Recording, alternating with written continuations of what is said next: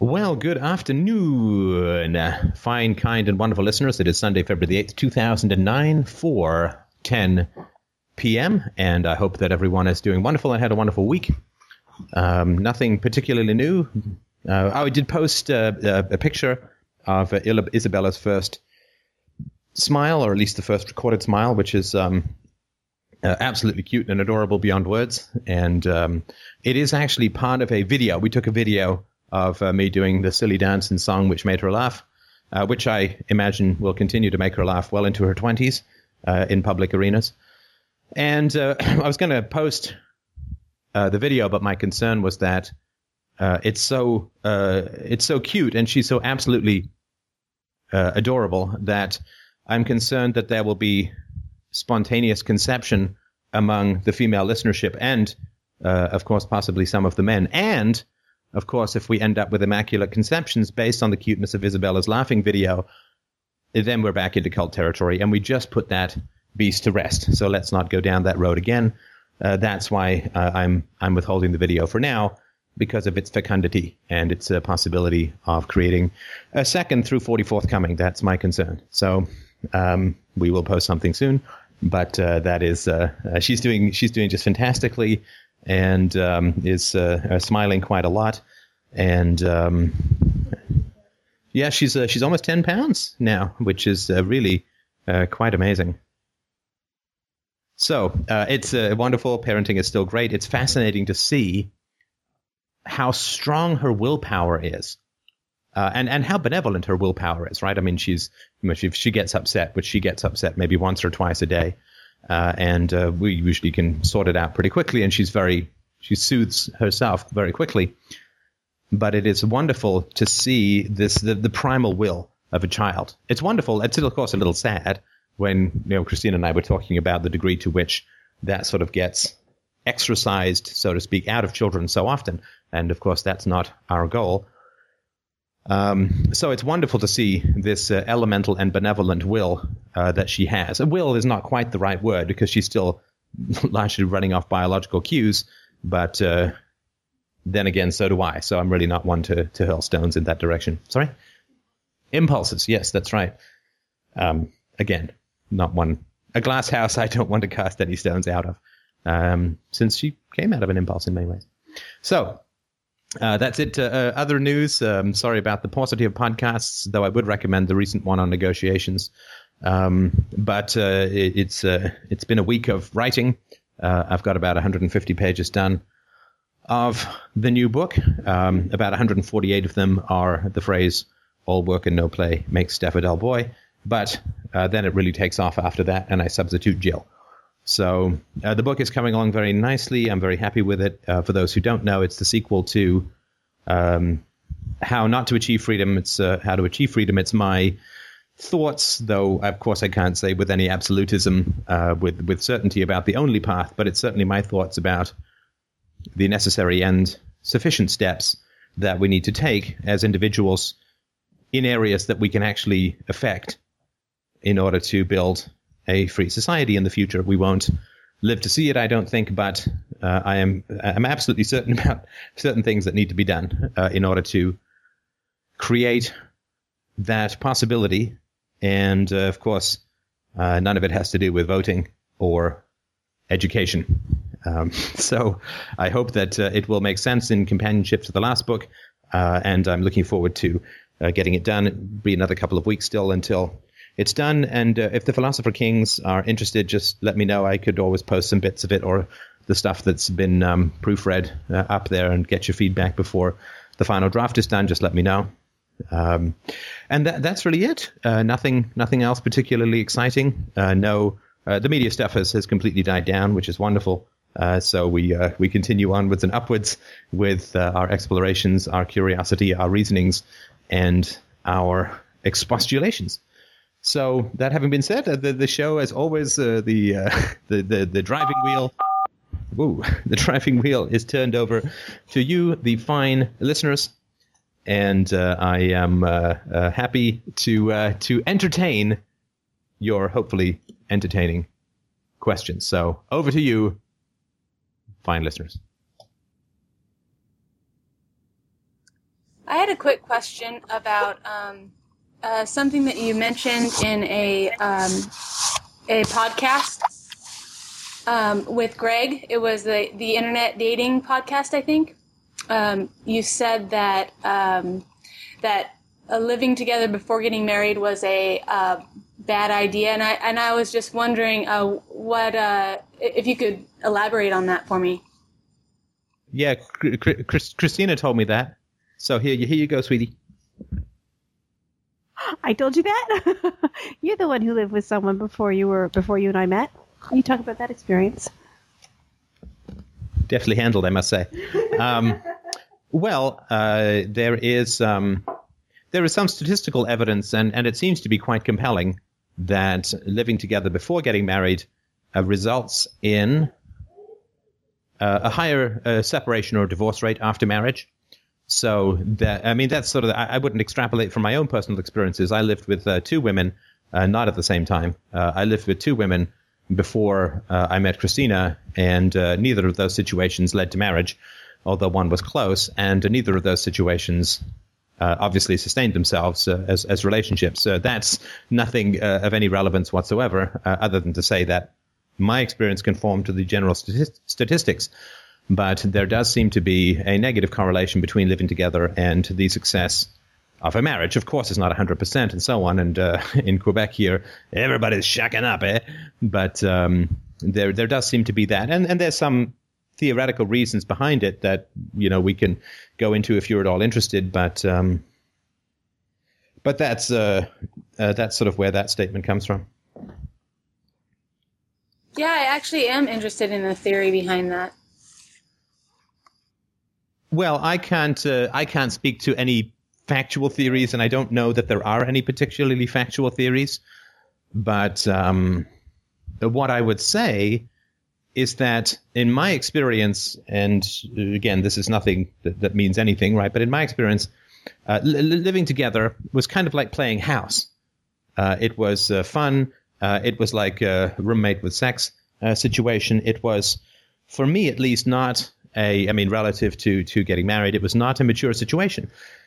And when you live together with someone, uh, I mean, when you're romantically involved, when you live together, what happens is your lives become intertwined, you know, whether you like it or not. Uh, because you either take this, you know, line down the middle of the fridge, everybody pays exactly 50% kind of thing, which is more of a traditional roommate situation and doesn't give you that flexibility of uh, the back and forth uh, in terms of finances.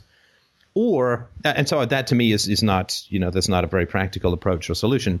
Or you just start to blend together right? You you you make decisions together um, you get cell phones together you get you know your bills your cable your rent your uh, all of this kind of stuff uh, occurs and you start to blend together uh, you start to share friends you start to share hobbies you start to share finances you start to share all these kinds of things and yet there's no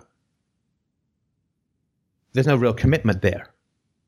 So it's like you're you're married uh, in terms of uh, the blending together of your lives, which occurs just as a matter of course and as a matter of practicality, but there's no there's no core commitment there. So at what point do you make you either make the commitment or you don't? And I think that mm, the the issue that I have is that, and this is just a basic sort of economic uh, proposition or pseudo economic proposition, which is that the higher the barrier to entry, the more choosy you are of making a particular contract or something, right? So um, you're going to be more picky choosing a cell phone provider if you're locked in for three years than if you're just buying a burner, you know, in this sort of wire scenario. And if you end up blending your life together in a very complicated and foundational way with someone without having the higher barrier to entry of let's get married, you're kind of putting the cart before the horse in my in my way of thinking. And again, none of this is obviously true or, or factual. This is just sort of the way that I, I think about it and see if it's of any use to you.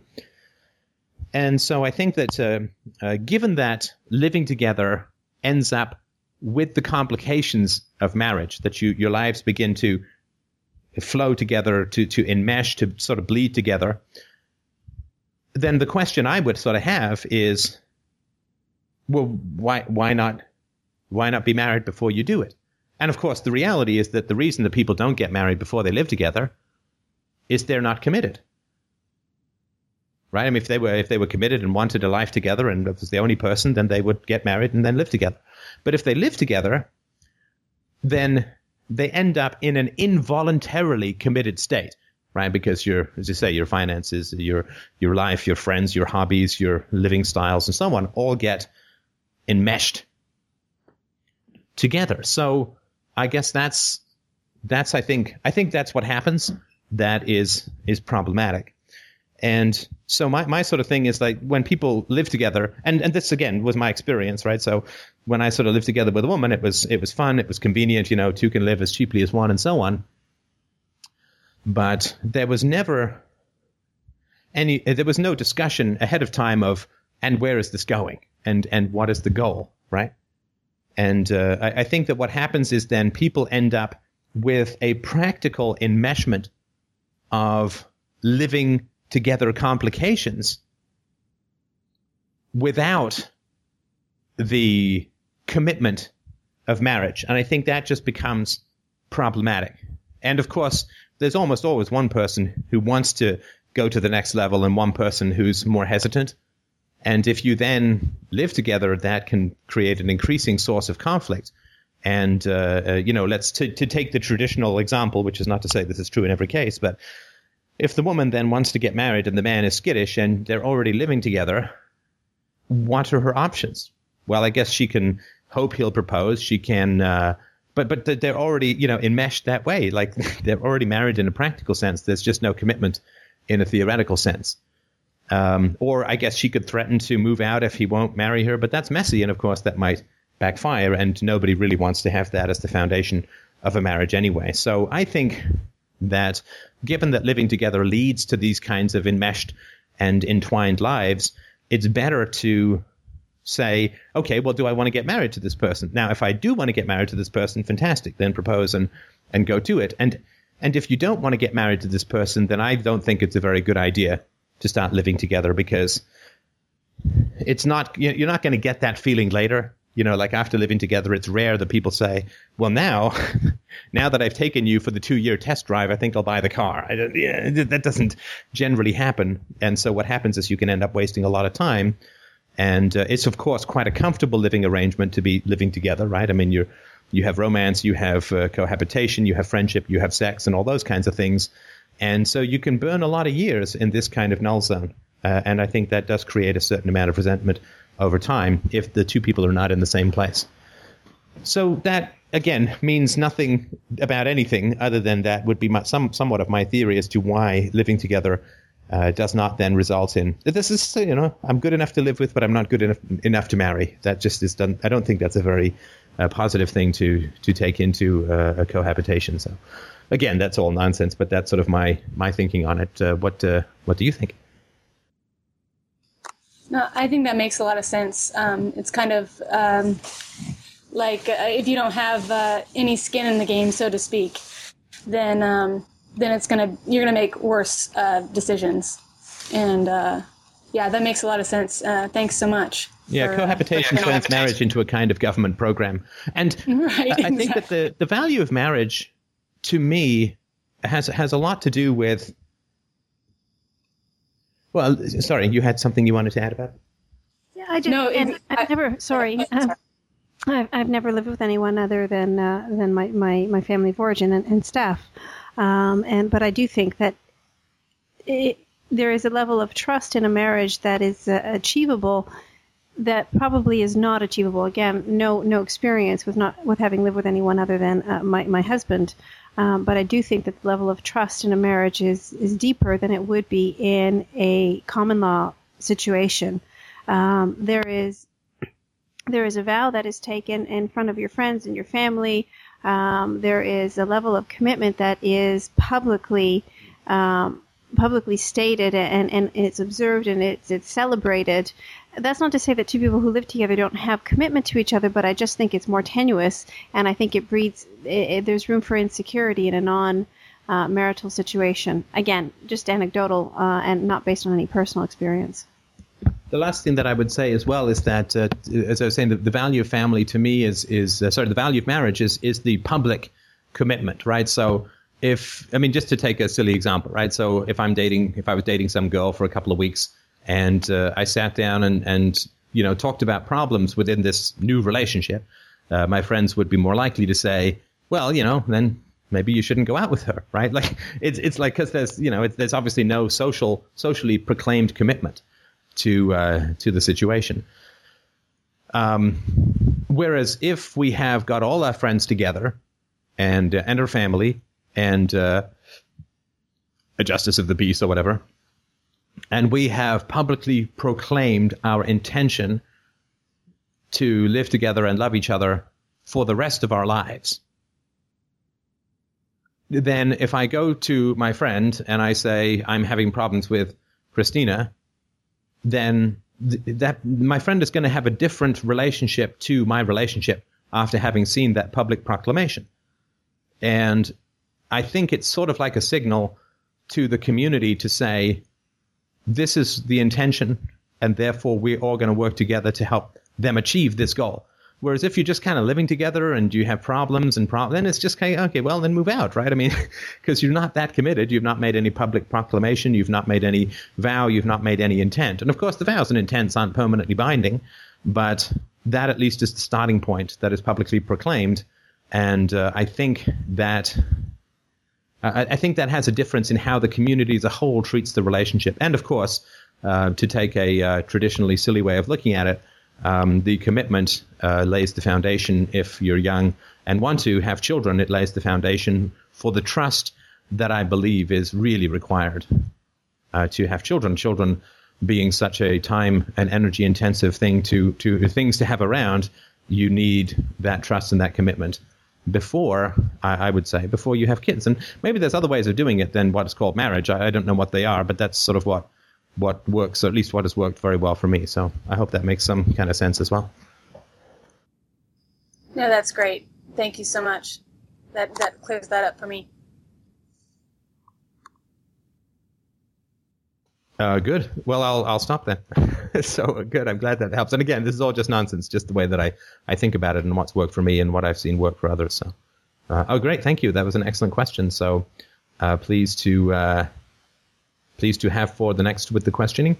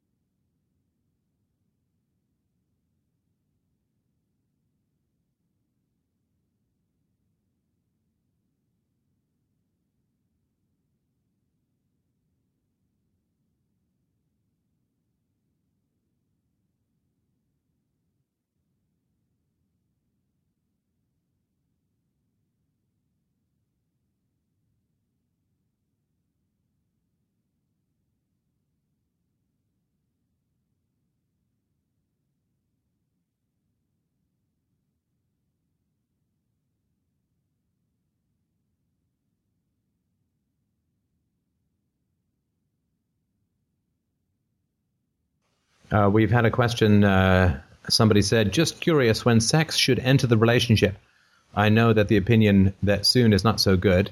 The opinion is that soon is not so good. I'm wondering what the psychological considerations regarding that is also going on trips together, cohabiting in that situation for the duration of the vacation would be psychologically bad early on.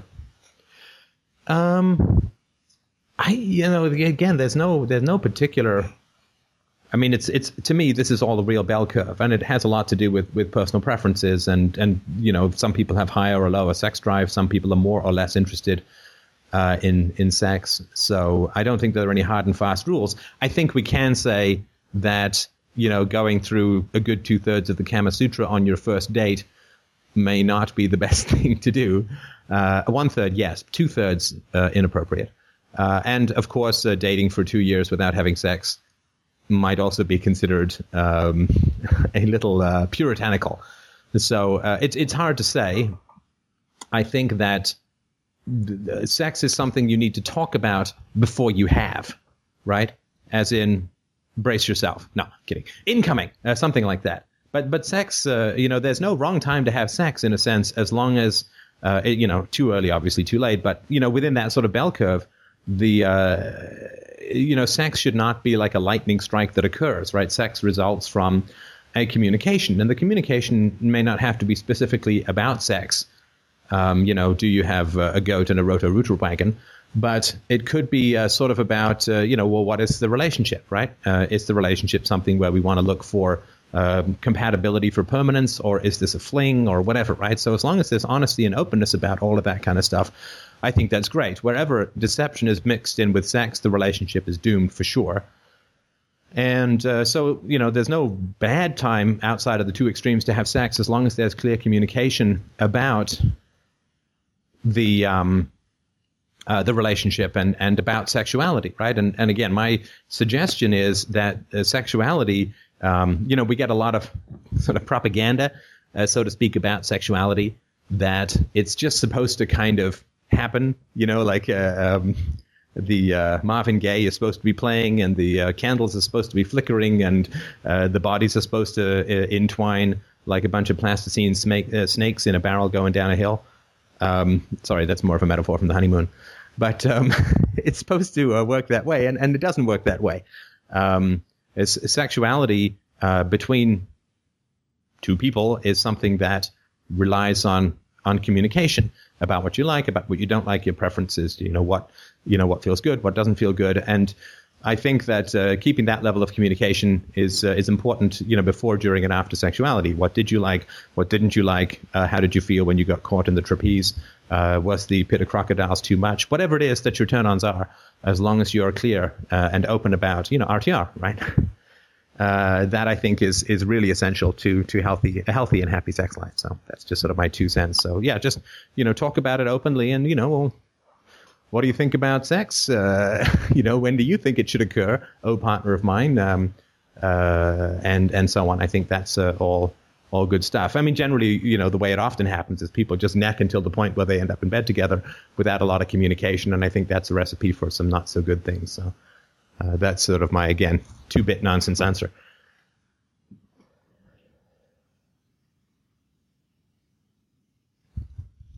Yeah, we uh, uh, Christina and I went away for a weekend before we got married. We had a couple of weekends away before we got married. Um, of course, I slept at the foot of the bed, curled up on a on the uh, bearskin rug, uh, and uh, uh, gently cried myself to sleep. Um, but no, I mean, we went away. Yes, we were like I think four four or five months into the relationship before we went away for our first weekend together. Is that is that right?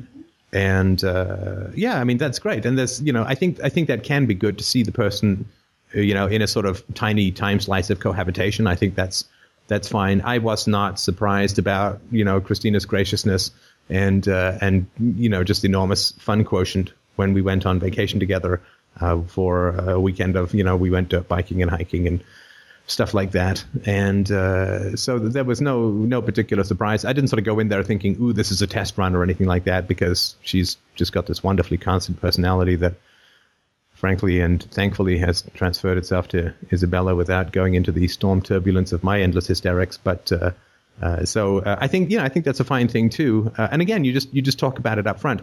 We had the discussion on the second date about where we wanted the relationship to go. So when we were progressing down this road, we both knew that we wanted a committed long-term relationship heading towards marriage. So when we went away for vacation, it wasn't like, well, what does this mean? Well, where is this going? What's next? Right? Because we knew where we wanted to go, and we were just taking our uh, not so long time because we got in, engaged, what, 10 months after we met? No, less. 10? Nine months after we uh, met, we got engaged and we got married uh, six weeks later. Five weeks?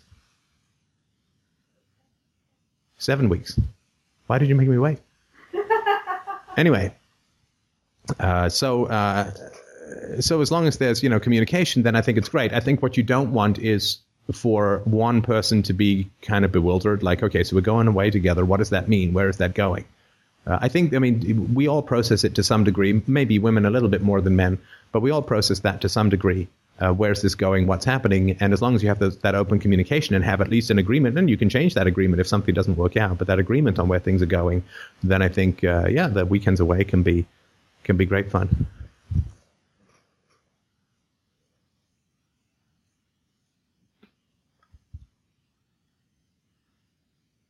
All right, then I uh, will stop talking for now. And if you have questions,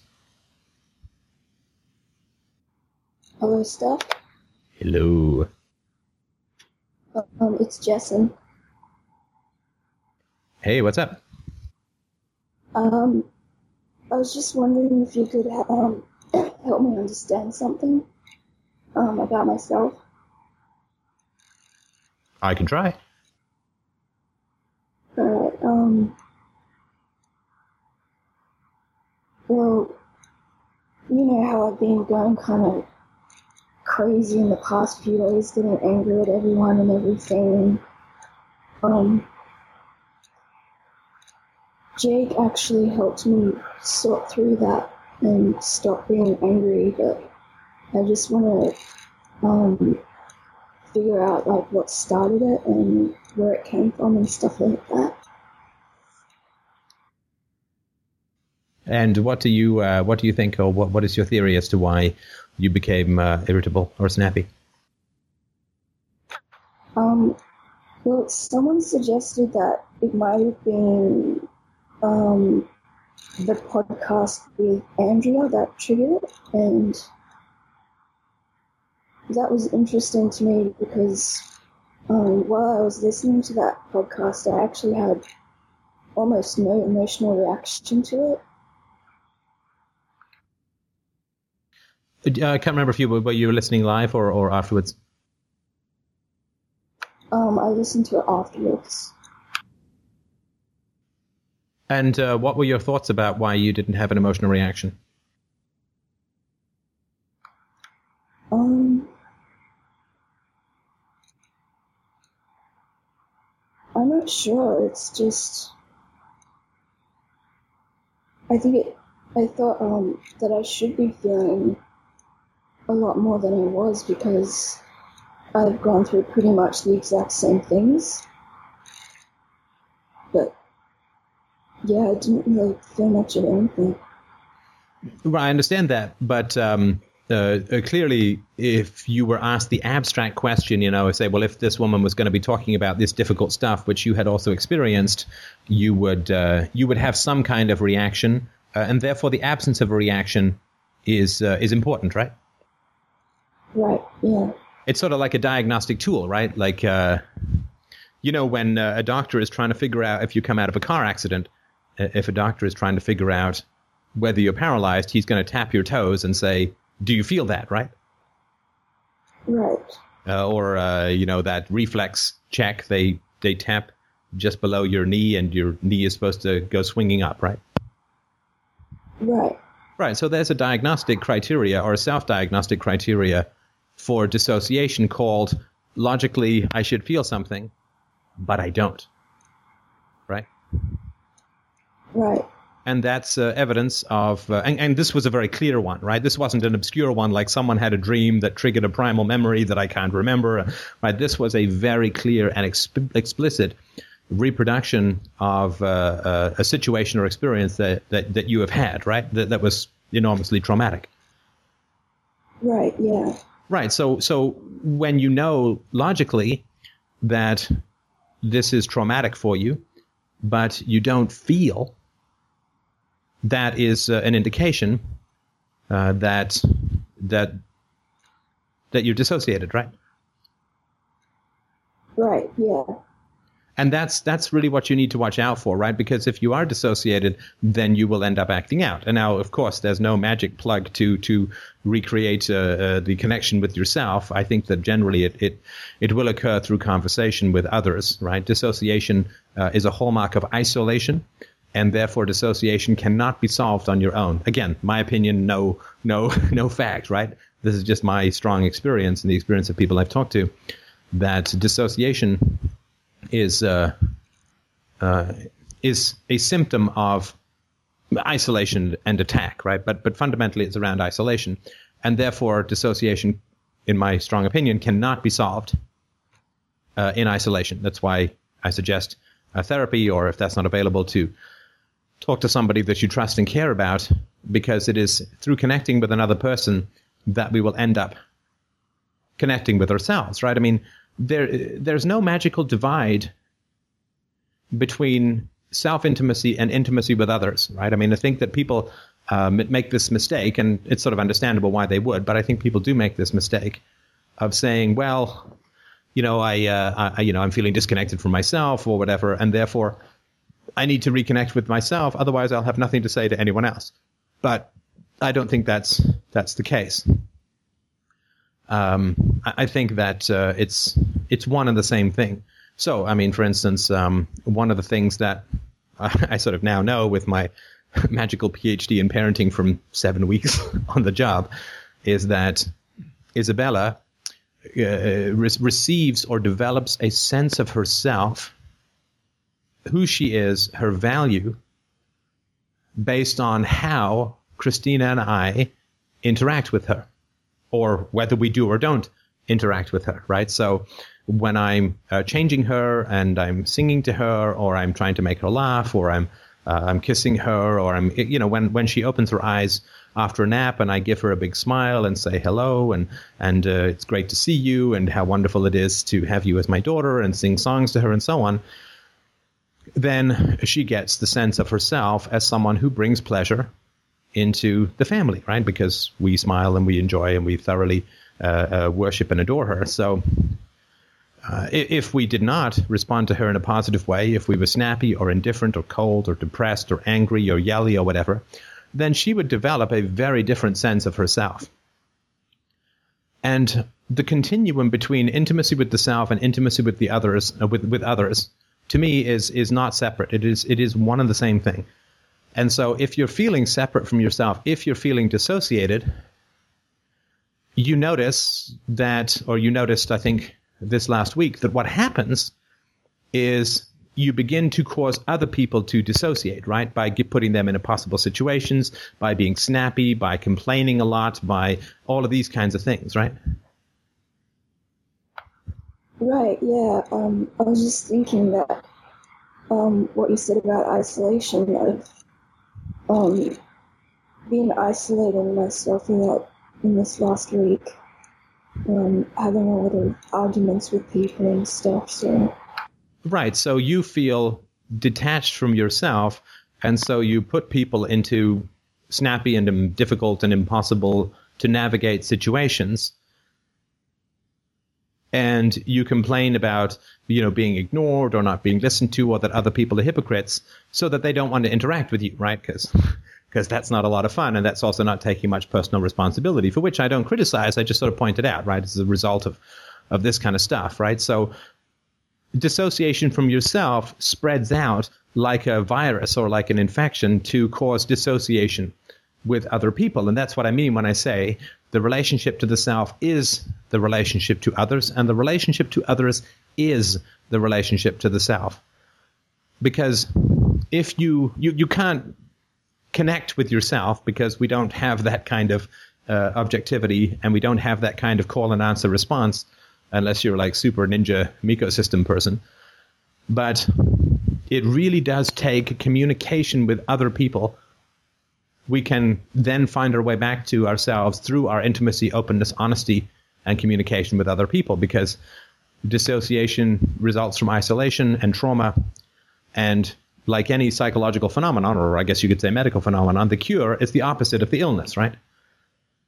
I mean, the, the cure for an infection is the opposite of an infection, which is the antibodies which kill off the infection. And so the cure for isolation and trauma is companionship and sympathy, right? So, uh, so you talk about, so you talk with other people uh, about what you think and feel, uh, or don't think and feel, and the, the absence and, and what's going on and so on and then you will find yourself connecting with them and through that and through drinking deep of their companionship and empathy you will find a way back to yourself right but this is why a community of, friends and, and trusted people is so essential to the maintenance of, of good mental health. I mean, I don't, I used to many years ago, but I don't anymore subscribe to this Randian, Galtian, Roarkean ideal of the entirely self-contained and self-esteem driven moral entity. Uh, I just think that it's uh, mental health is a is a communal endeavor. Uh, intimacy is a communal endeavor, and we don't fix ourselves before we present ourselves to people. All we have to do is remain honest, and uh, that I think uh, then allows people to connect uh, with themselves, connect with you, and then connect ourselves back to ourselves. If that makes sense. Right. Um, but if the cure is companionship, what do you do when you're driving everyone away from you? Well, you have to stop doing. I mean, again, there's nothing particularly. There's nothing particularly magical about this, right? I mean, there is at some point just a basic decision which says this behavior is not good. So I'm not going to do it right? I mean, it's it, it's like dieting, right, or, or anything, exercise. You you know the right thing to do, right? And there's no magical book or theory that's going to push you over the edge of doing the right thing. You just you just have to make your decision about whether you're going to do it or not, right? So if you are feeling irritable, then you, you know that you're feeling irritable, right? And and then you say, okay, well, I'm feeling irritable. It occurred after hearing this story in last week's show. And I feel distant from myself. So I'm not in a position to criticize others, right? Because I'm dissociated from myself. And so, you know, when you're you're acting out your irritation and you're driving people away, you, you just have to not do that. I mean, that's just mindfulness. That's just being aware of who you are and the effect that you have on people, right? You just have to not do that. And I guarantee you that if you don't give yourself the permission to act out in an irritable manner against others, your true feelings will surface in about 90 seconds. Because the irritation and the pushing other people away, it's got nothing to do with them. You're just trying to push yourself away, right? So mm-hmm. once we stop acting out, our true feelings will surface with extraordinary rapidity.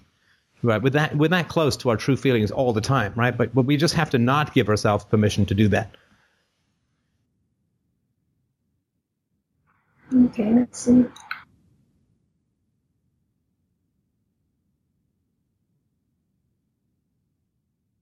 And of course, um, if if she would uh, accept the conversation, and I'm sure that she would, the person to talk to would be the woman who told her sad story last week, right? Um, why would that be?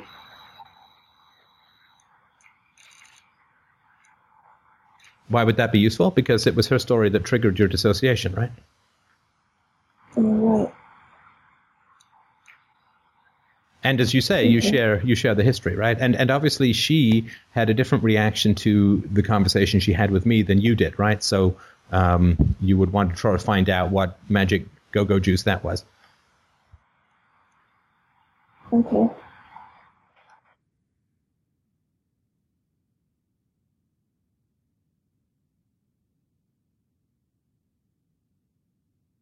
Well, thanks. That was an excellent, excellent question. Thanks, Dave. Uh, someone just wrote uh, in the chat room said sometimes it bothers me when you discount your opinion, like when you say it's nonsense or that you know nothing. I feel like if we are sure of something, then we should be confident in that. You seem confident. I think part of being our authentic self is about being concrete. Well, I I agree with you. I think that um, that false humility is a kind of hypocrisy, and uh, I certainly, I think, am am solid where I think I am solid, right? So, I mean, just to take an example, in the conversation last week, I did not put any caveats in front of telling this poor woman that she should not feel shame, and and I think that I have been pretty ferocious when it comes to things that I don't have any doubt about. But as to why um, living together leads to poor statistical results in terms of marital success, I simply don't have an answer that is factual. I don't think anyone does. And I think that uh, I always try to provide a clear delineation between that which I believe I have proved, right? Some of the syllogistical stuff to do with UPB uh, is, um, to me, pretty pretty ironclad, right? The, the, distinction between morally neutral, aesthetically preferable actions and uh, universally preferable behavior. Uh, I'm pretty solid on that, uh, and I think that uh, that kind of stuff, or, so the historical facts and so on, I don't put forward those that stuff saying that it's you know tentative or it's theoretical or whatever. Uh, but where I do feel that there is a, a lack of definitiveness in what I'm saying, I want to put that that forward. And you know, when when it comes to, to things like uh, uh, if if I'm talking with someone about a dream, uh, clearly there's no you know answer that you could say, well, this one is right and this one is wrong. Uh, and that's what I mean when I sort of say it's nonsense. I mean, it means that it, it can't be proven, but that doesn't mean that it's still purely subjective because there's an emotional resonance when we have an interpretation that fits, particularly with deeply emotional topics. So nonsense doesn't mean that uh, it's junk. It just means that we can't come up with an objectively sensible uh, explanation. It has nonsense, uh, nonsensical nature. But that doesn't mean that I think it's purely subjective or it means nothing whatsoever. It's just a way of saying this is my opinion. It can't be proven, uh, but uh, it's it may have value if it has resonance. So I just want to always try to be really careful about those distinctions, so that when I do say that I'm certain of something, as was quite a bit of last week, then uh, I think that it, it, means something when I say that I'm sure of something. It doesn't mean that I'm right, and it doesn't mean that that or anything, but it means at least that I think it's in the realm of could be right, and I think it is right, uh, and that's different from some of the stuff that, that I talk about.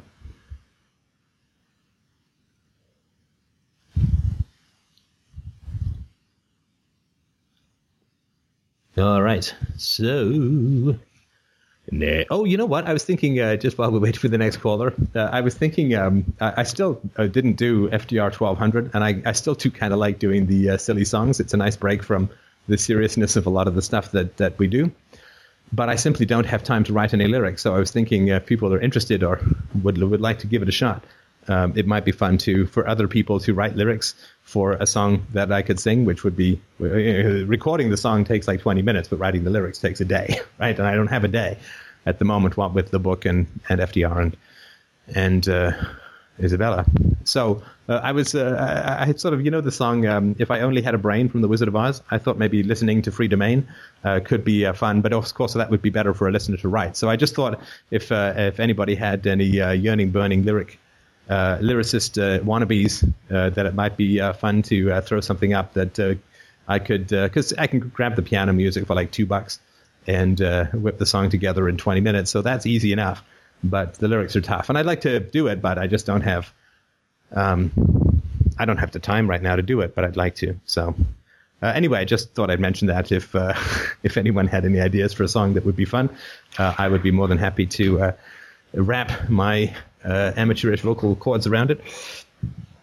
So uh, just um, it's either um, I would say The Wizard of Oz, Britney Spears, or some savage hardcore rap. We're still working on the best genre for what it is that I do, but uh, that is the uh, uh, that is the thought. So uh, if you have any good ideas, please uh, post them on the board or, or let me know, or I could just accumulate a bunch of haikus and yodel them. Uh, these are all options, um, which which I think only go to show why it's so good that I'm in philosophy and not show business. So. Oh, we're also working on a new feature. I'm not going to get into the details now, but uh, thanks to some wonderful technical help from our listeners, uh, we're working on a new feature for the Free Domain Radio website that I think will be of no small interest to you. Yes, I mean you, not you, you. Questions from the listeners.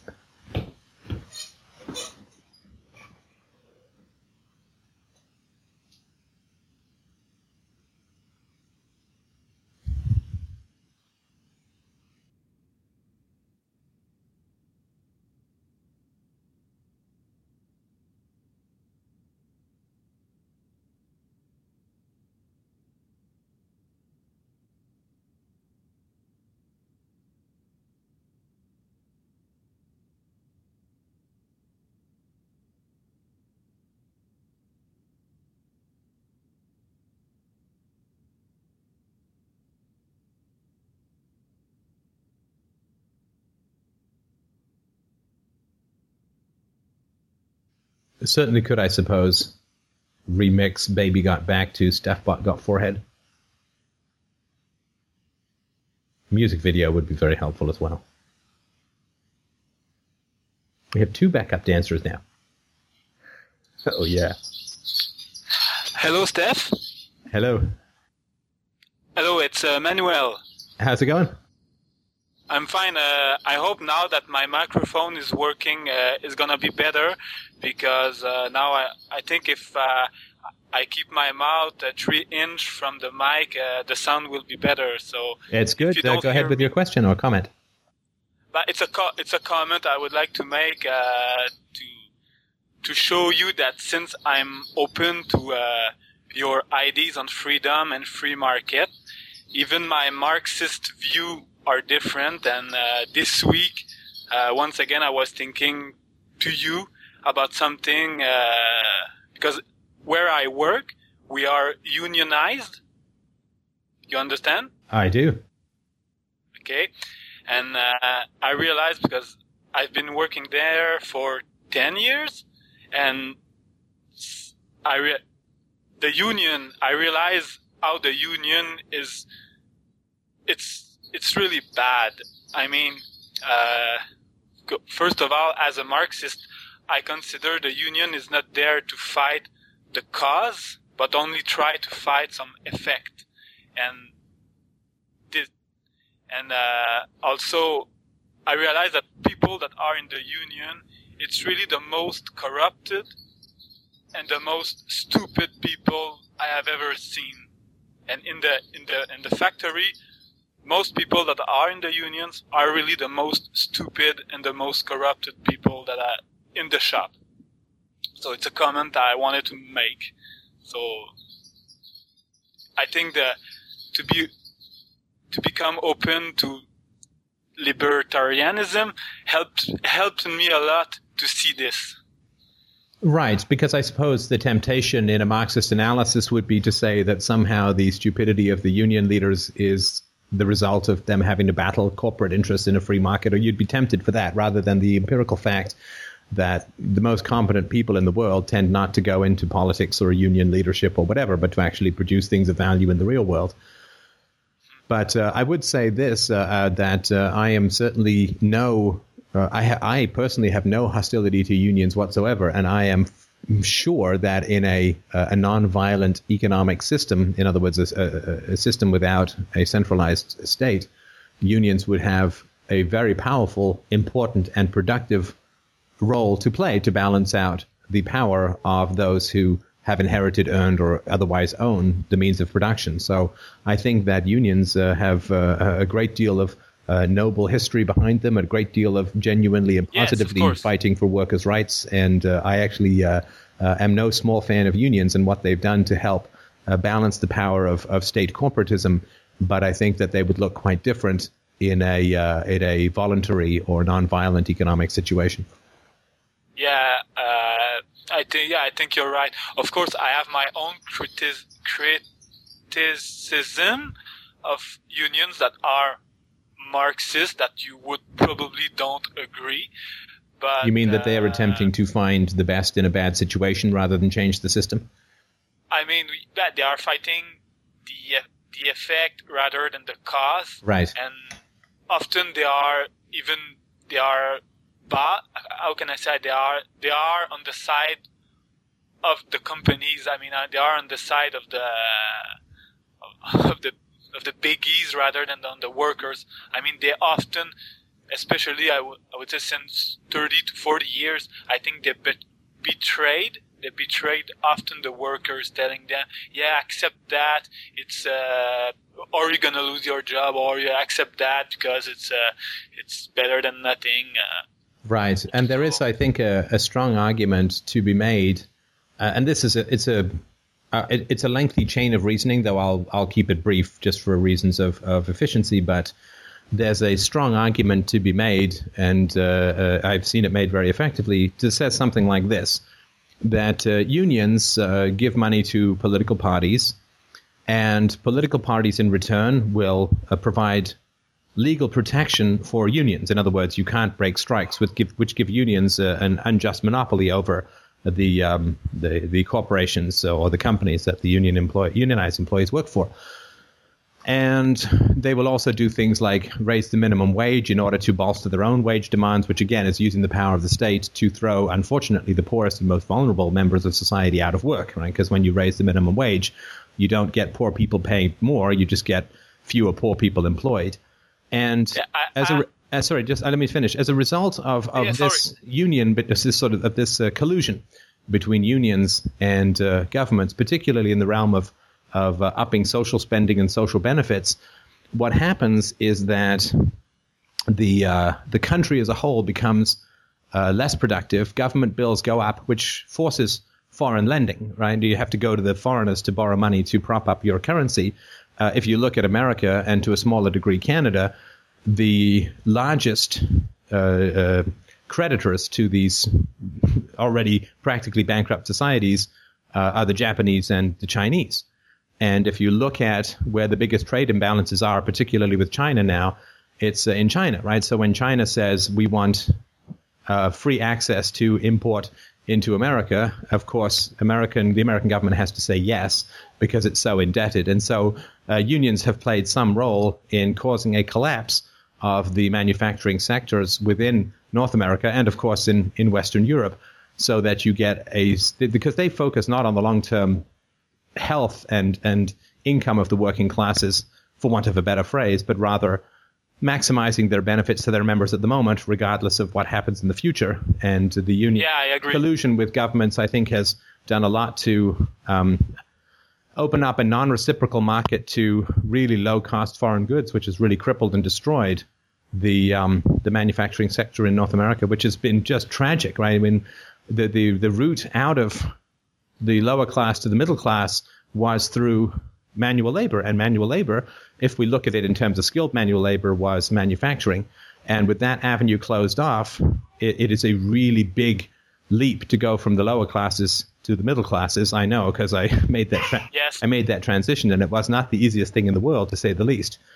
Uh, and uh, I think that n- lack of a rising tide lifting all boats has caused huge, huge social problems uh, in in the world because a lot of people don't feel in the uh, lower classes that they have this escalator up through you know honorable and skilled manual labor to the middle class is a better life for their children and where you can't get goodies from society you no longer want to obey society's rules and i think this causes a lot of problems so it's complicated and i don't want to go into it too much detail but uh, i think it is a uh, it is a big and tragic problem what's happened to the working classes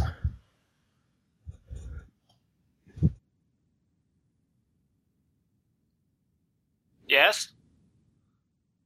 You'll be happy to know that uh, in my new book, I have a whole section on classes. So, because I think that it's a very, very valid concept. I don't necessarily go with the Marxist analysis of class completely, but I think that it yeah, is a very, very uh, important concept. And I think that there are very specific classes in the world. I would assign them slightly different categories, but uh, I think that it is an essential way to look at uh, how society functions. Yeah, I I almost I, I agree. I think on almost everything that you just said, and I just wanted to say that you you helped me to open my eye to see more things about the union uh, than before, and uh, I I really see, especially where I work, how they can be counterproductive. They are really doing things that are not efficient. I think in an ideal society, uh, like you know multitasking you understand the word multitasking? I do. Doing more yeah. But in the ideal society multitask multitasking is just logic and rational. Uh, whether the ideal society would be uh, your yours or mine multitasking is just logic. It's, it's very efficient.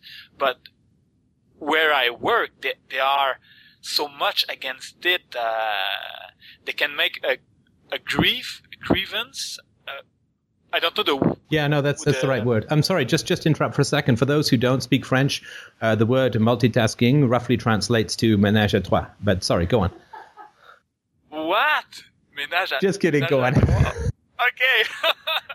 Uh, no. Certainly involves multitasking, but sorry, go on.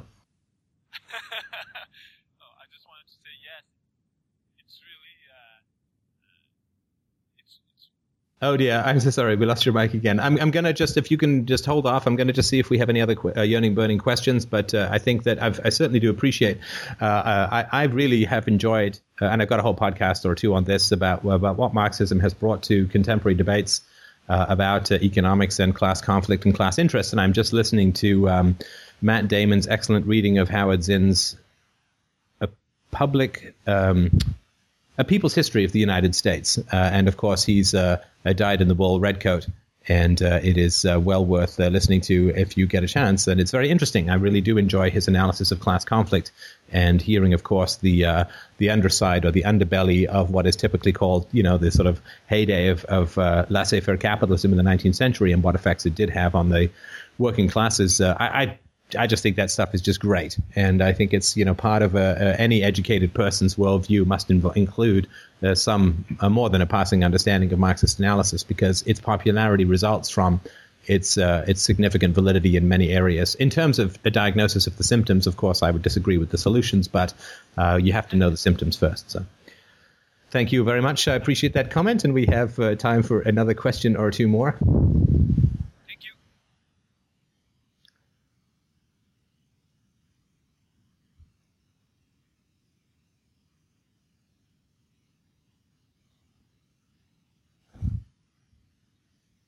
The true multitasker, Ménage 1990, also known as Montana.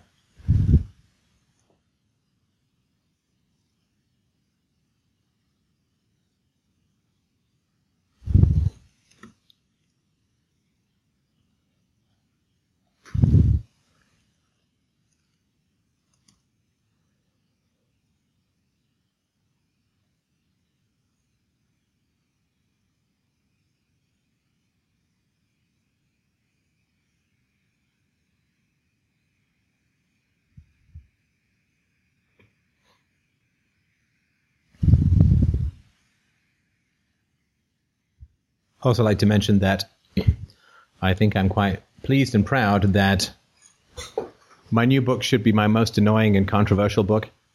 Uh, I, I, always like to up the beehive quotient in each of the book, and by that I don't mean the hairdo, but basically having your head trapped in a hive of bees when it comes to challenging uh, topics uh, and approaches.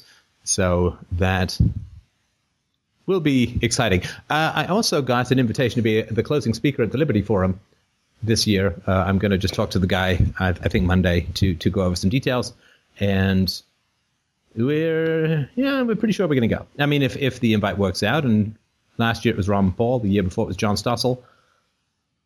Uh, let's hope it's a step up to have me yammering away at the uh, closing ceremonies, and um, that will be uh, will be interesting. It's in New Hampshire, uh, the fifth to the eighth of March, I do believe. And let me just, uh, I'll get the website for you in just a second.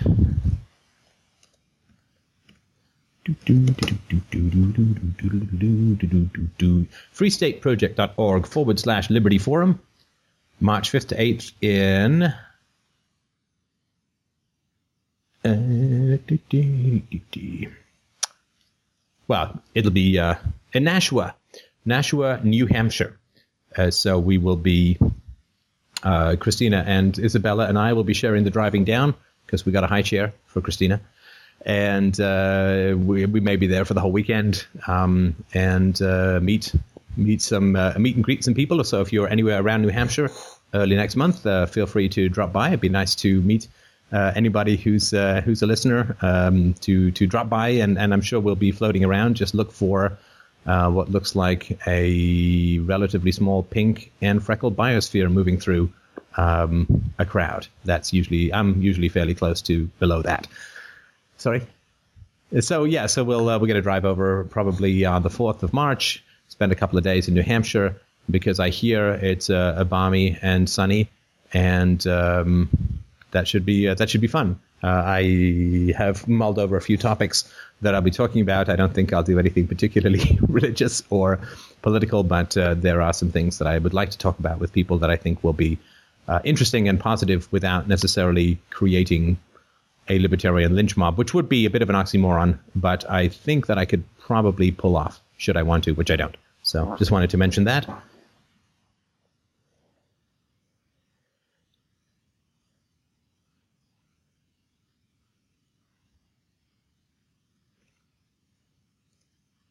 There is no topic that they have suggested uh, that I talk about, so um, I assume that it's uh, it's an open topic, and uh, it should be fun. Hello. Hello. Hello, Steph. Hello. Hi, Steph. Um, can you hear me? Uh huh. Um, I have a, I don't have a great connection, but if you have any trouble hearing me, I have problem calling another time. Um, I'm sorry, you're really cutting out a lot. Um, perhaps uh, we could uh, talk, and maybe, maybe it's something to do with the server, but we could do a one-on-one perhaps, just because uh, it's uh, it's uh, tough to follow what you're saying. Absolutely. Sorry yeah, that. Starting in. Yeah, no, not a problem. I'm that. Thank you. Okay. All right. Well, last call for questions. We could have a short show this week. Uh, welcome, of course. Mwah. Big, wet, only slightly sloppy Canadian kiss. Welcome to the new listeners who are joining. Uh, the board registration is uh, is back open, and uh, really like to welcome the quantity and the quality of the people who are joining the board. Uh, it is just wonderful to see how many bright, intelligent, articulate people there are out there who are very interested in philosophy, and uh, I've really enjoyed it. Uh, I hope to have, perhaps uh, later this uh, upcoming week, maybe Friday, I would like to have what I guess could technically be called the determinist mosh pit. Uh, I would like to get, uh, you know, maybe half a dozen of the hardcore determinist listeners on a debate. We could use uh, ooVoo with some nice uh, video um, uh, interactions, which I think would be great. Uh, I would really, really like to um, just get all because you know these threads are just so boring, and and it it's not because people aren't smart or anything like that. It just I feel like I'm making the same points over and over again, and I'm sure that the uh, determinists feel that way as well. And uh, I thought that it would help to post my three part series on the definition and solution to the problem of free will, but um, people seem to have listened to it, but don't seem to have gotten it. And so that obviously demotivates me to continue to post about it. And I'm sure that it's as, as annoying for the determinists. So I thought we might want to uh, get together uh, and spend some highly quality uh, time uh, going through uh, these issues because, uh, you know, I certainly don't feel any joy whatsoever when a new thread opens up on determinism, and maybe other people do, but I certainly don't see any particular enthusiasm from longer term listeners. And it because we haven't resolved the issue, it just means that there are two sides of a tired debate that don't want to interact anymore. And I think that's a real shame because I think there are ways to logically answer these questions. Uh, and so hopefully, uh, the if you are a determinist, uh, you know, post on the board. Um, I guess even a compatibilist if you like and uh, let's uh, you know let's uh, let's really get it on and you know let's set aside an hour or two or three to go through these issues and just find a way to uh, to come to some resolutions uh, about stuff because it is not so obscure and impossible a question that we need to have spent a couple of years dancing around and coming to no resolutions fundamentally it seems whatsoever so uh, I think that um, uh, we really do need to sit down and, and just hash this stuff out for the sanity of uh, of everyone involved. I think so that we can come to some sort of productive conclusion about this stuff. It is not beyond the realm of possibility. We've had these issues uh, before. This is not to put it all in the same category. We've had these issues before with uh, nihilism, with agnosticism, with minarchism, with uh, political action, and we've been able to come to some pretty strong resolutions about these issues. So let's you know, sit down and uh, and really try to hammer it out. I think that would be a lot more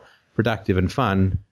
And I won't get a chance to work on a to finish really a, a video on determinism for the next two or three weeks, just finishing up the book. But I can certainly take the time to have a stirring uh, and uh, and vivid debate uh, about the issues. So uh, please post on the board, and if you all can, my time is pretty flexible, so uh, if y'all can come up with a, a, time that is somewhat reasonable, not too early in the morning uh, on Eastern Standard Time, I will be be all over it. And get yourself a webcam, pick up a copy of ooVoo, O O V O O dot com, and let's Let's get it on. Oh, yeah.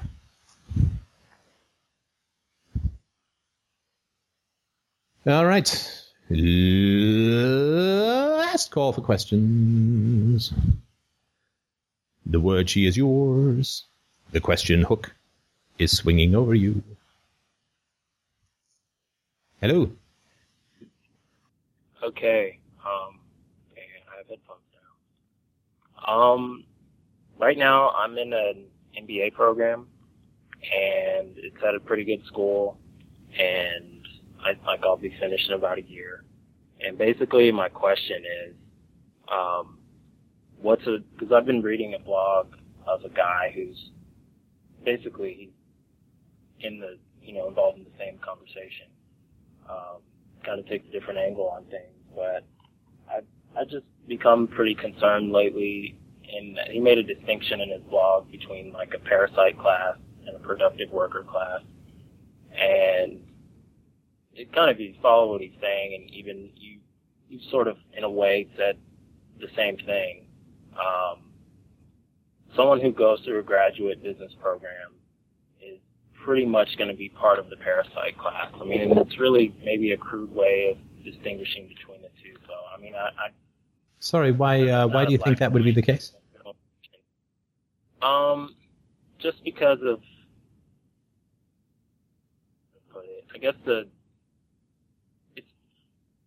to be, I mean, it's it's really it's really oversimplifying the issue. I want to say that first because you know I don't mean to suggest that yeah, everybody who goes into top management is a parasite. Nothing like that. But just from the point of view that most, you could say that most MBAs or a lot of MBAs are are going to go and try to work for a large corporation. I mean, not necessarily, but a lot, and that most large corporations are large corporations because of the state, and pretty much they exist and continue to exist because whatever advantages the state affords them. Thus, if you're going to go and you're going to use your skills to, you know, grow and enhance the wealth of a large corporation, you're just going out to to help pull taxes or whatever it is, you know, unfair competitive advantages to, to extract revenue from, you know, the, again, productive workers or the rest of society or, you know, just depending on um, what line of work you're in. But, so that's, that's the basis of it. So my question is basically, what, I guess what, what you know, what kind of a career path should I should I be considering? You know, what should I try and do to avoid that? Well, again, this is um, I mean, this is, a, this is a tough question, and I'm sure that you're aware that there's no objective answer. Again, relative to, I don't think you want to go and work for a place that manufactures military equipment, right? I mean that that'd be pretty gross. And at the same time, of course, there would be certain um, certain ways of life where you could be sure you were not participating in the state uh, in any way, shape, or form. The problem is, of course, that you'd be living in a cave and all that kind of stuff, right? Which I don't think is a very. I think I think that's abandoning the post.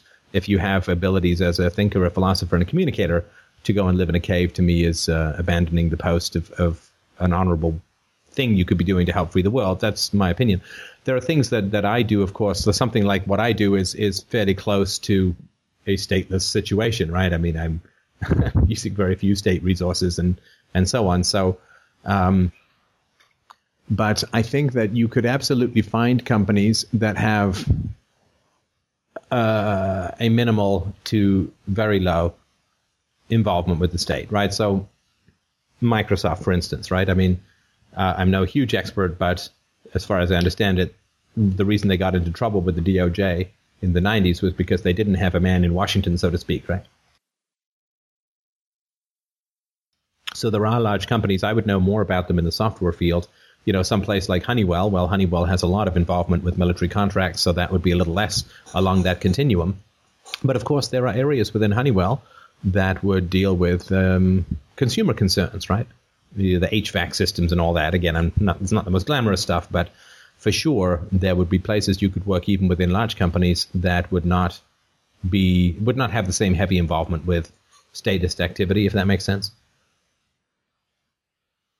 Um, so yeah, you could look for companies that don't have much involvement with status stuff. You could look at, but of course, you know, when you're in Microsoft, they're going to be trying to sell their software to the Department of Education. I mean, that's just the nature of the beast, right? I mean, I struggled with it. Uh, you'll struggle with it. It's actually not that much of a struggle. I, you know, we we didn't make the world. We got to navigate our way within it, and I think that becoming a purist is to limit your life too much, not for any particular gain, right? It's not like if you don't sell uh, Microsoft software to the Department of uh, um, Education, it's not like, okay, well, the Department of Education is going to collapse and we're going to get private schools, right? It just means that someone else is going to do it, right? So it, that doesn't solve the problem. The problem is solved at a much more fundamental philosophical and psychological level and through the integrity that you bring to your interactions, not um, based on particular decisions you make, which won't change damn thing in the long run.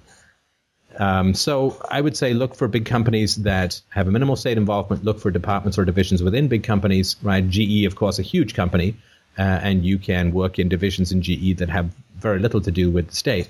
Are they regulated by the state? Well, of course, but I mean, you have to drive on public roads to get to any job, right? Do we say no uh, because of that, right? It's like I, I don't think that we want to say well, my house is on fire, but the government has a monopoly on the fire service, so I'm just going to let it burn, right? I mean, that to me is not a sensible way to deal with the problems of uh, society, right? So you can look for companies, and, and this is not to me primarily because of some sort of philosophical purist approach, but this to me would simply be to be happier, right? The, the, the closer you get to dealing with the state on a regular basis, the more unhappy you will get, right? Because it just sucks, right? Uh, dealing with the government is difficult and time consuming and political. And I can speak with some really significant personal experience as far as that goes. So I would, uh, I would, I don't think that there's any necessity for you to not work for big companies uh, if that's where your MBA has the greatest value. I would definitely try to steer your career towards a lesser involvement with the government, uh, not because of philosophical purity, but because uh, it just won't. It won't make you happy, right? In fact, it will make you quite unhappy. The the people who cluster around government contracts, even on the even on the company you'll be working for, uh, they just kind of low quality, political, manipulative, you know, kind of oogie people to say the least, right? So you want to stay, I think, as close as you can to voluntary customers, as close as you can to as free market a situation as you can. Maybe this would lead you towards more developing economies, right? Maybe this would lead you more towards India or China or you know Vietnam or Cambodia or other places where there are or Singapore, right, where there's a, a significant degree of economic freedom. There's lots of things that you can do within big companies that will be of real benefit to uh, to customers and to your income and to all of those things, which will not uh, require you to fundamentally or significantly compromise your values. And the last thing that I would say is, of course, MBA recipients uh, end up in management. And I will say this for sure, and I again stick by this, having had, I guess, a the, the I, not a huge number. The biggest I had, I think, was 28 or 30 employees. was the, was the biggest, the largest number of people who ever reported to me. But I will say that your commitment to voluntarism, to uh, the free market, to respect for individuals, to communication, hopefully some of the emotional stuff that you might have picked up from Freedomain Radio, will make you a very good boss to work for. And I wouldn't deny potential employees the value of having you as a boss versus someone else, because all of those employees will be very strongly affected by having you as a boss and, and that will flow through to their friends, to their families, to their children. Uh, being in a position of authority in this in this way will be very beneficial to people who work for you, and maybe uh, you will end up with 500 people working for you or 1,000 people working for you. That is a pretty sweet way to spread the principles of voluntarism, philosophy, uh, respect, uh, and all of those kinds of good things uh, and integrity and so on. And you will be bringing a lot of happiness and positivity into people's lives that they wouldn't otherwise have. So think of the good that you can do with the authority that you can get. Uh, and again, I, I I'm just not I'm not a real big fan of this philosophical purity thing. It, it just strikes me as as religious fundamentally, you know, as a kind of ab- like life is complicated. We have to navigate. We have to negotiate. There is ambivalence. There is uh, the complications in every decision that we make. And I think for people to try and cut and dry it to a sort of black and white formula is not. And I'm not saying that you're doing that. I mean, just so, just so you understand, right? I, I think that it uh, it is it is really denying the richness and the complexity of life. There will be difficult decisions to make in a completely free society as well, because there will be uh, defense DROs that may you may not agree with, and there will be companies doing business with those defense DROs, and there will be those kinds of, of challenges, right? There will be companies that have questionable business practices in an anarchic society, and you will have to make decisions about how to deal with those. There will be dysfunctional people in a stateless society, and you will have them as bosses or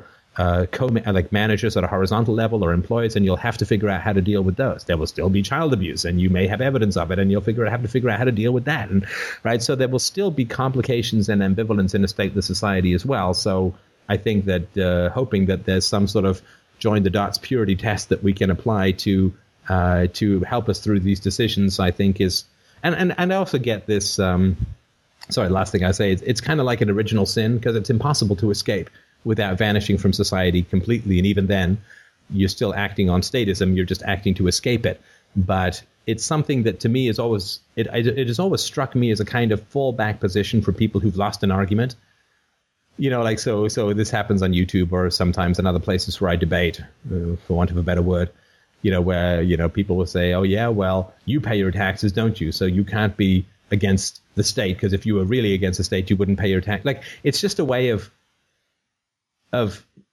graciously, of, of ungraciously refusing to admit that you've been disproven, if that makes any sense. Like then just saying, oh yeah, well if you if you're supposed to be so consistent, why are you hypocritical about this? And that's not what the debate is about. But people will will re- will will go there rather than deal with the issues that are actually at hand. And it's just a kind of it's a kind of nuclear bomb that people drop uh, when they're losing an argument, if that makes sense. Yeah, totally. It's it's to say, you know, well, because you missed a spot here, your entire argument's invalid, or well, no, because I don't think like I don't think it even misses a spot. Uh, it's not even a question of missing a spot because I don't I don't view the fact that I pay my taxes as any kind of moral corruption on my part. It, it, it, it's nothing to do with any ethical decisions on my part. The fact that I pay my taxes is because I will not be banned from living in society because there are bad people in the world. I am not going to make my decisions about living in society, about living a civilized life with an income, with a house, with dentistry, with with access to deodorant, with all of these. I'm not going to make my decision about living in society because there are some assholes in a capital city with guns, you know, a thousand miles away from me. I'm just I'm just not going to do it. My decision about living in society is not dependent upon whether bad people a couple of hundred years ago failed to establish a stateless society. I I'm just not going to do it. It's not going to be a moral decision that I am going to accept. You, you know, people may as well expect me to pay restitutions for slavery. Right? I mean, it, it's not my moral decision about the life that I was born into, the world that I have inherited. I think that there are moral decisions to be made, and I think the most important moral decisions to be made about how we are going to spend the freedoms that we retain to help build a better, happier, and freer world in the future. That, to me, is where the moral decisions make. Uh, but I feel absolutely no guilt, no shame, no compromise to my virtue, value, or ethics whatsoever from complying with the brutal rules of a statist society. It's you know, it's the world that was born in that I was born into, uh, and I'm not going to make my decisions conditional upon violence, right? Because if I were to flee and go live in a cave, obviously I wouldn't be able to do the kind of good that I hope that I'm doing now and I would still not be free because I would be having to live in a cave because there were bad people in the world. That's not called freedom, in my opinion. So uh, I just don't take any shred of, of guilt or ownership for um, for the fact that that I you know was born into this world and have to live uh, with uh, a socially sanctioned violence that's impossible to resist. Uh, I will do my best to change that in the future, but I'm not going to be chased out of a civilized life because there are bad people in the world.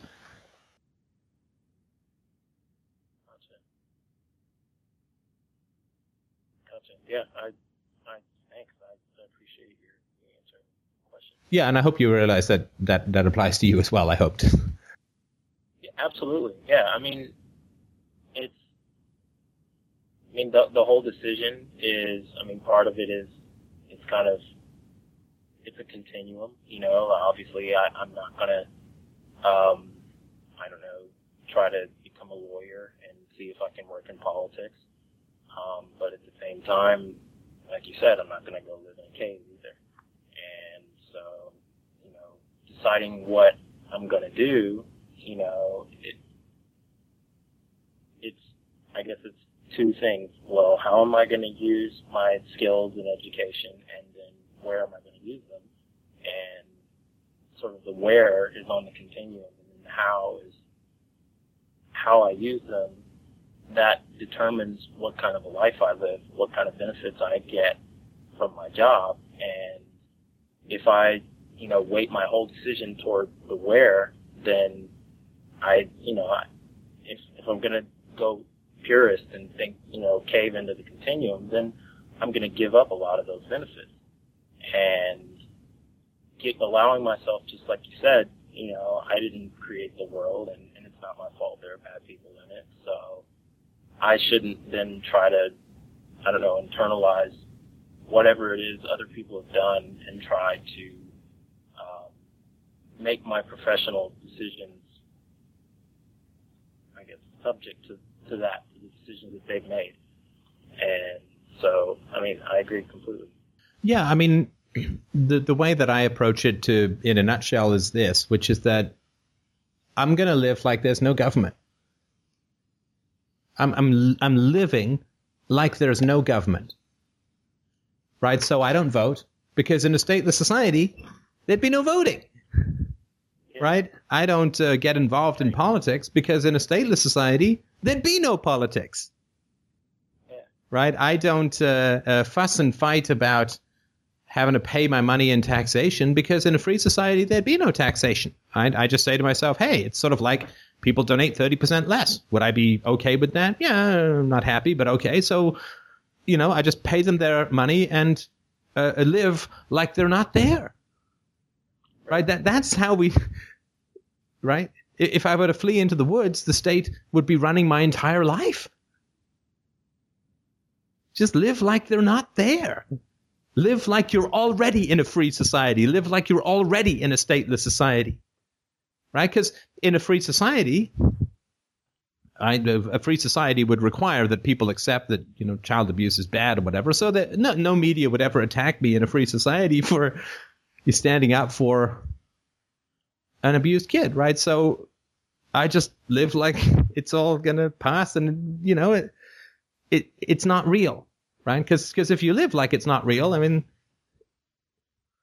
it eventually will become not real, right? I mean, that, that, but if we if we make all our decisions relative to the state and its power and its influence and its violence, then we're just reinforcing the fact that it exists, which it doesn't?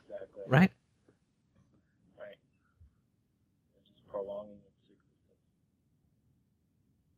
Yeah, I, I mean, I don't, I don't spend a lot of time thinking about the government. I mean, I'm not like I never have or whatever. I don't I don't spend a lot of time thinking about the government. I mean, I had to do my taxes over the last couple of weeks, and you know that's a drag, right? But uh, I'm done with it, and I don't think about it anymore. And that's the only way that I really know how to be free of a state that is largely omnipresent. Is just live like it's not there. Make my decision. So that's why I'm saying don't make your decisions based on intellectual purity, because that is allowing the existence of the state to dominate your decision making but make it based on a practical knowledge of the considerations at hand, which is that if you go work for the Defense Department, you won't be happy, right? So not because, oh my God, it's intellectually impure or whatever, right? If that makes any sense. Totally.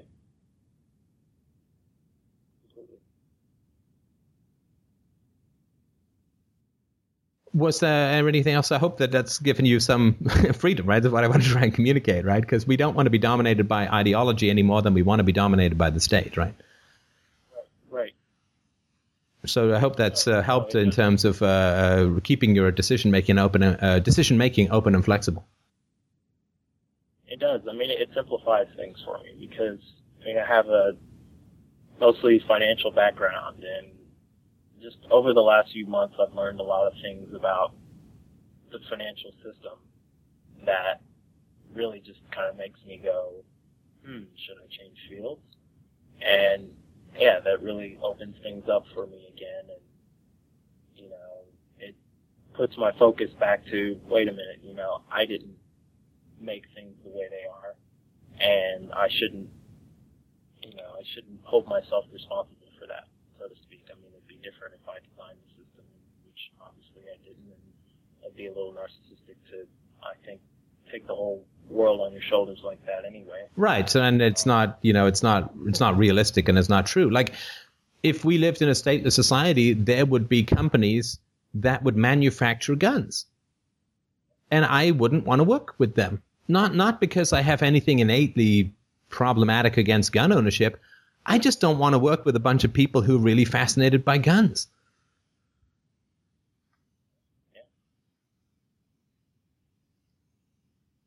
Like in the same way that I wouldn't want to work on a road crew. I just wouldn't have anything in common with them, right?